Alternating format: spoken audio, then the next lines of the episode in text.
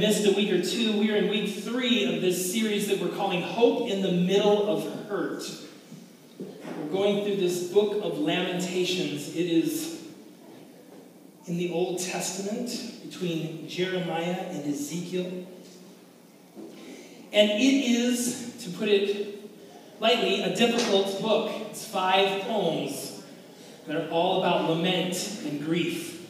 And we've spent a couple of weeks talking about grief and lament. And we're going to continue that. Seems appropriate in a season like Lent, where there's a downward journey toward the cross. Now, a couple of weeks ago, when I preached, when I started us out with Lamentations 1, I, I told you that if you don't get to your grief and lament, if you don't get around to it, if you don't deal with it or process it, that it will get to you.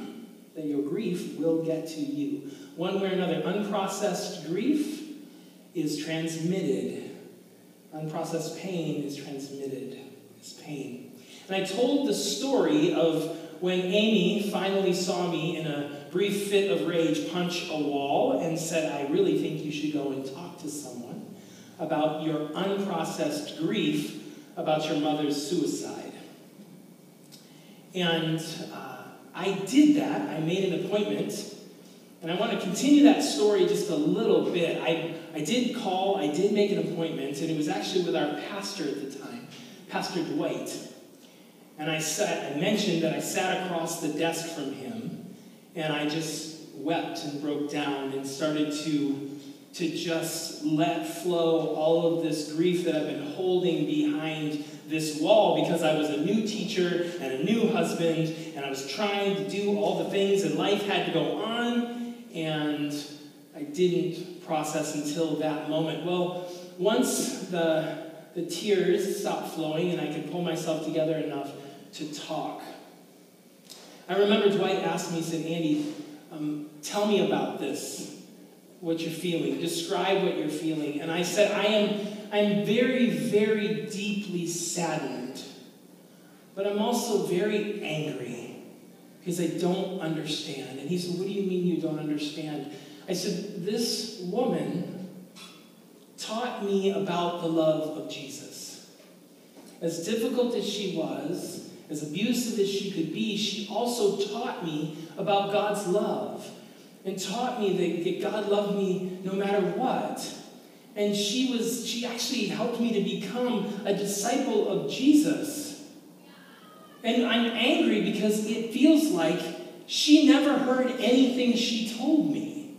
That all this love of God stuff, she didn't believe it herself because she took her life. If she really believed in all this grace and love, why would she do that? And I remember Pastor Dwight nodding and waiting for a moment and saying, Well, first of all, remember that your, your mother was depressed and that's a mental illness. And so uh, that as a huge factor in what happened. But I want to say something else to you. And I sat there, kind of forehead all bunched up and still clenching my fists and waiting to hear what this man might be able to say about what this deep, terrible, angry, hurtful thing that I just said.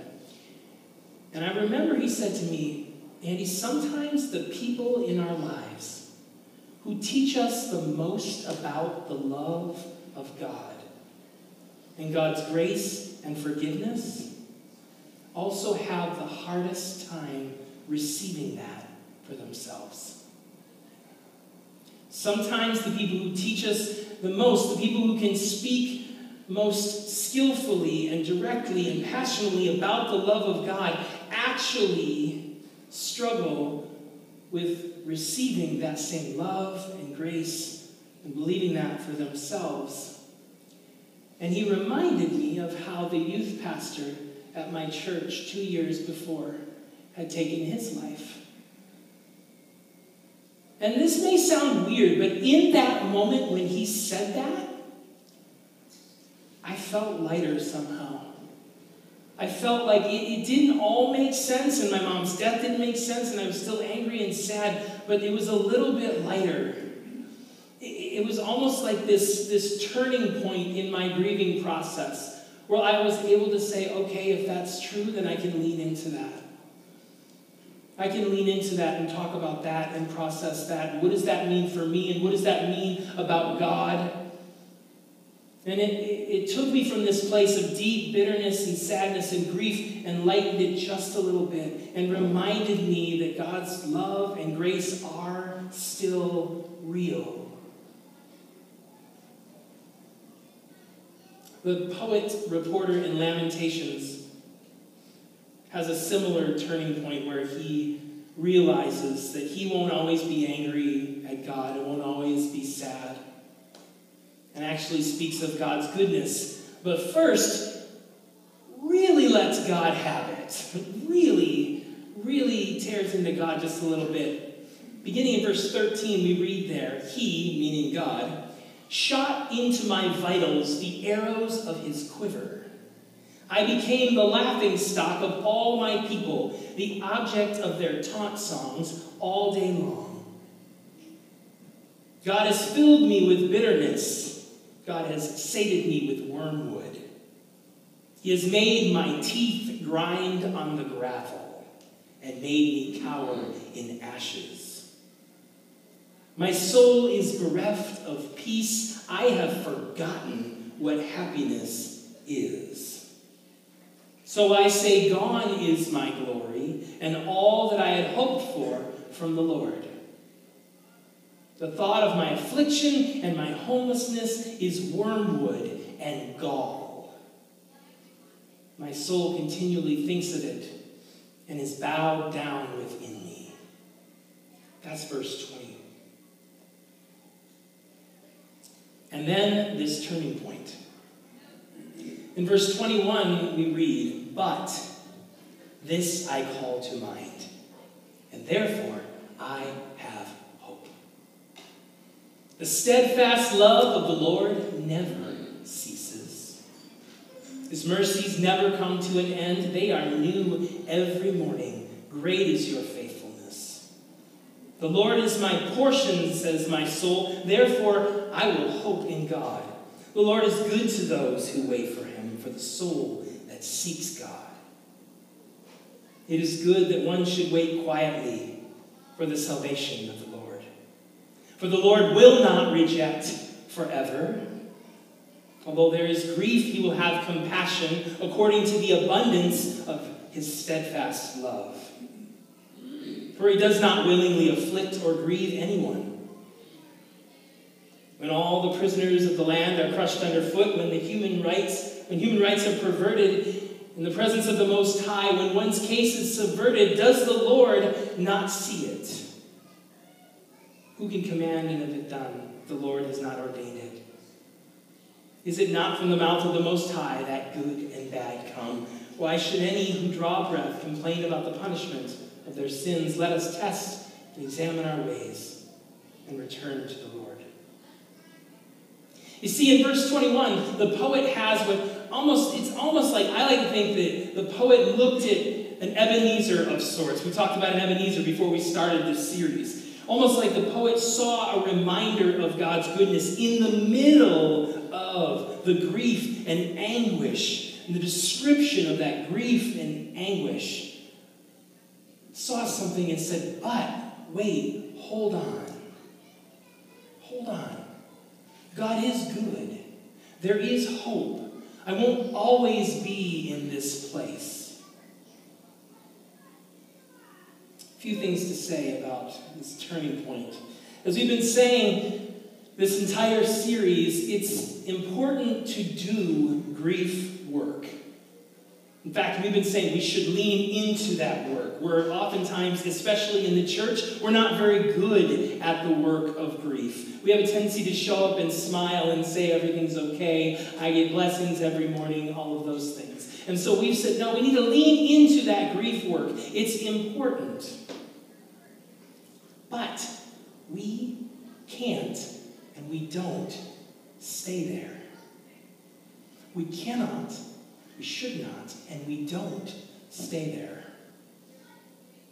If you ask people on our leadership team about Andy and calendaring, they will probably smirk and chuckle for a minute. And they will say, Here's the thing about Andy and the calendar.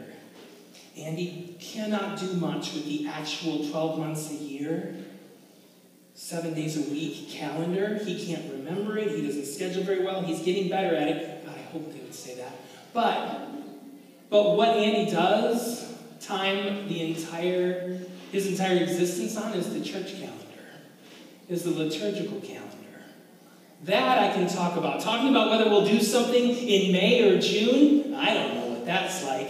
But talking about something we're going to do during Pentecost or during Epiphany or during Advent, I can speak in those terms. And, and that's fairly new for me. I would say within the last maybe 10 years that I have clung to the liturgical calendar as a rhythm for my own life. And here is why. In the course of the liturgical calendar for the year, we intentionally live through the whole process of new birth, of life, of the story of Jesus. And then we move always through Lent toward death. And then there's resurrection and new life and hope and epiphany. And then the Holy Spirit's coming in Pentecost. And then we do it all over again. Every year. And there's a reason we progress through the entirety of life, death, and resurrection, and the coming of the Holy Spirit, and celebration of the saints of the church throughout the course of the year. It's because all of that belongs. Life, death, resurrection, all of it belongs in the course of our existence. Some parts we try to avoid, some parts we don't want to deal with. But the reality is that it all belongs. We don't stay in Advent hope because Christ comes in the incarnation. We don't stay in Lent. We don't stay at the cross on Good Friday. We don't stay in mourning on Saturday Vigil because Easter comes and we celebrate new life and resurrection and hope. And what I love too, and sometimes this happens here in Oregon, is how it times so well with the seasons of the year. That a lot of times on Easter Sunday, in fact, I think there have been very few since I've lived here where there's an Easter Sunday, even if it's rainy all week before. Easter Sunday, usually we have sunshine, and it at least looks like spring. We get a glimpse of Easter hope, new life, even in the world around us as it's revealed. Now, having said all of that, that we can't stay in the sense wallowing in this work of grief and lament, we also have to be very careful. There's a balance there about rushing into that turning point moment. Rushing in ourselves, like rushing toward it, or rushing others, pushing others toward that turning point too quickly. Part of my own process early on is that I just pushed toward that turning point to correct a mistake I made when I preached last time, I my mother died in June of 1999, and I was married in September of 1999. And I think that I rushed toward that turning point, toward, well, here we go, moving on now in September of 1999. And it was way too quickly to push that turning point moment. And if we're not careful, we do that with ourselves, but we also do it with others. We have to allow ourselves and allow others to do that work. And sometimes we want to rush people because there's a sense of awkwardness. It's uncomfortable sometimes to sit with people in their grief, to hear people in lament. And in some ways, that's pretty selfish of us. I was thinking about all of the, the things that, that people say, things that were said to me when I was in my grief, things that maybe you have either heard said to you in your grieving, or maybe you've even said some of these things, and it turns out they're not really as helpful as you think they are. Things like, I remember when mom died, somebody said to me, Andy, God just wanted another angel. God just needed another angel in heaven, so he took your mom. Ugh. Thanks anyway, right? Another one was, God never closes a door without opening a window. Nadia Bolz-Weber is one of my favorite pastors, and she says whenever she hears that, she wants to open that window a little bit wider and push that person out. God never gives us more than we can handle. Really? Sure feels like it when you're in the depths of grief. And this last one, I'll tell a story about this. You know, this person wouldn't want us to cry. We should dry our tears. This person wouldn't want us to cry. They're with Jesus now. So we should dry our tears and be happy for them. When my grandpa Goebel died, my uncle, the youngest of my dad's seven siblings, stood up. And he fancies himself a preacher sometimes, and he stood up with all of this confidence. And he said to everyone, Listen, my dad wouldn't want you to cry right now. My dad would say, Dry those tears, because my dad knew Jesus. And my dad is dancing with Jesus right now. And my dad would rather have you dance than crying right now. So I would suggest that we all dry our tears and celebrate with my dad. Well, my sister, Krista, who is never one to appreciate being told what to do whatsoever, and was deeply grieving and crying, heard this, laughed out loud, and then cried even louder. And then leaned over to me and, air quotes, whispered, loud enough for at least a couple of rows to hear. If that's really what I thought Grandpa felt, I'd say Grandpa is really freaking selfish to say that. Because I'm sad he's dead. But I don't think that's how he feels at all. I think someone's just trying to blow Jesus' sunshine up our keisters.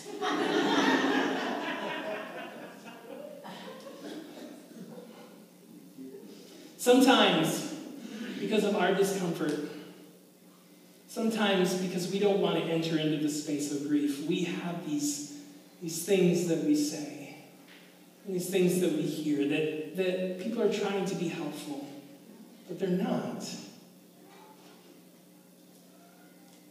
See, what we're really, we're really talking about here when we're talking about this, this turning point is this need for hope eventually. We can't stay in our grief because we need a glimpse of hope. Hope that the grief will someday get better or even end. Hope that life will return to some sense of normalcy, that we can begin to live again, that we won't feel like we're going to be crying or grieving or hurting all the time.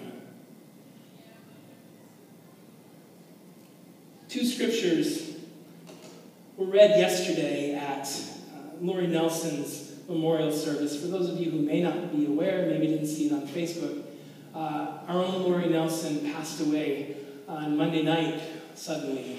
And um, her whole family flew in, and we had a beautiful memorial service here yesterday. And at that service, we read these scriptures. First one is this from Romans 8, verses 38 and 39. For I am convinced that neither death, nor life, nor angels, nor rulers, nor things present, nor things to come, nor powers, nor height, nor depth, nor anything else in all creation will be able to separate us from the love of God in Christ Jesus our Lord.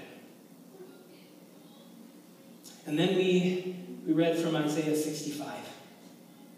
For I am about to create new heavens and a new earth. The former things shall not be remembered or come to mind. But be glad and rejoice forever in what I am creating, for I am about to create Jerusalem as a joy and its people as a delight. I will rejoice in Jerusalem and delight in my people. No more shall the sound of weeping be heard in it, or the cry of distress. No more shall there be in it an infant that lives but a few days, or an old person who does not live out a lifetime. For one who dies at a hundred years will be considered a youth, and one who falls short of a hundred will be considered accursed for the days. For like the days of a tree shall the days of my people be, and my chosen shall long enjoy the walk of their the work of their hands. Before they call, I will answer. While they are yet speaking, I will hear. You see, my uncle wasn't completely off base in talking about hope in Christ. I think his timing was a little off.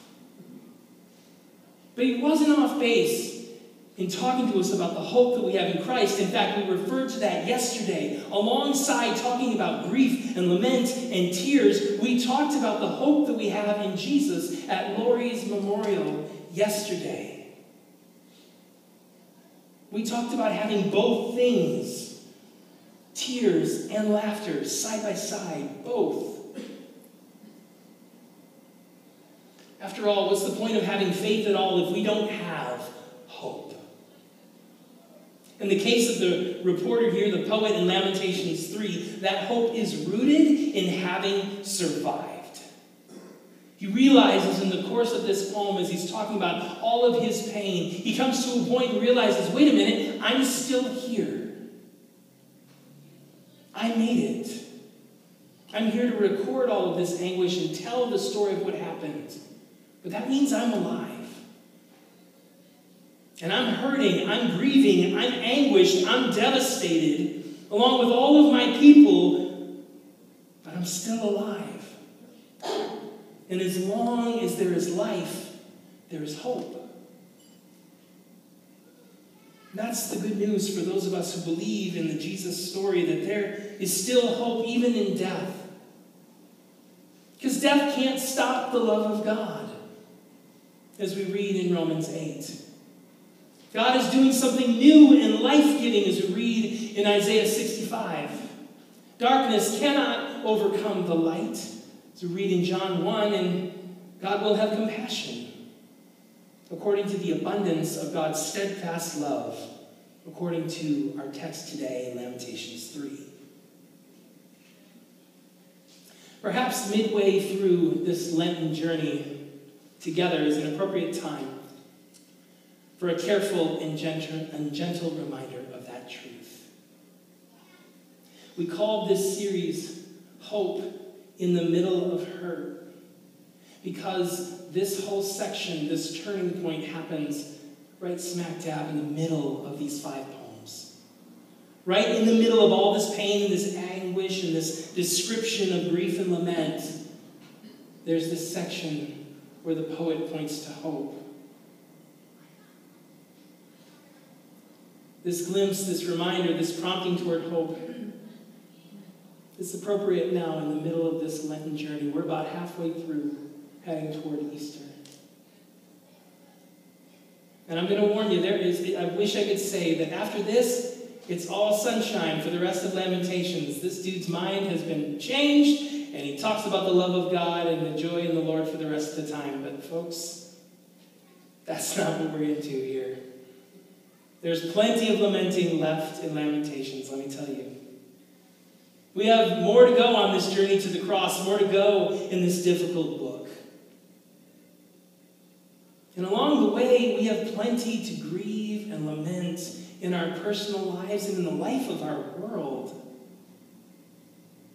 The loss of a beloved church member all of a sudden this week. The the aftermath of another devastating mass shooting in New Zealand.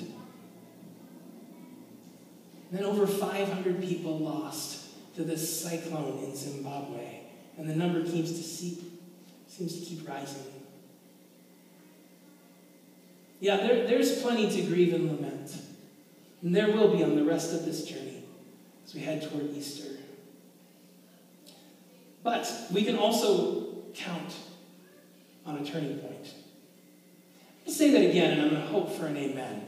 We can also count on a turning point. Amen? amen? We can count on a turning point. We can count on hope. It's part of our story. We need to do the work of grief and lament, but we are not without hope. We can count on the steadfast love of the Lord, even in the middle of doing this grief work in this difficult book. Beloved, may we be reminded of that today. May you, may I be reminded of that hope as we continue in this Lenten journey, as we continue to read these poems of grief and lament, as you are challenged, perhaps, to enter into or revisit some of the grief work in your own life. As you are encouraged in this safe space to do that work, to tell others about that work, to tell your story as painful as it may be, may you be reminded in all of that that there is a turning point, if not many turning points, that there is hope, if not many points of hope along the way. May we be reminded of that today and along the rest of our journey toward death and resurrection. Amen.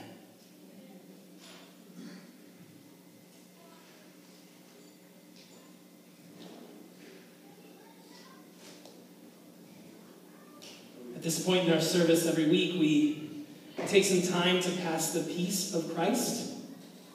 We usually look at each other and we say, The peace of Christ be with you, and the response is something like, And also with you. This week, I want to change it up a little bit. As we greet one another, I want to invite you to look one another in the eyes and say, The hope of Christ be with you. I would love to have us take some time to remind each other of the hope that we have in Christ. So take a few minutes, greet one another with the hope of Christ.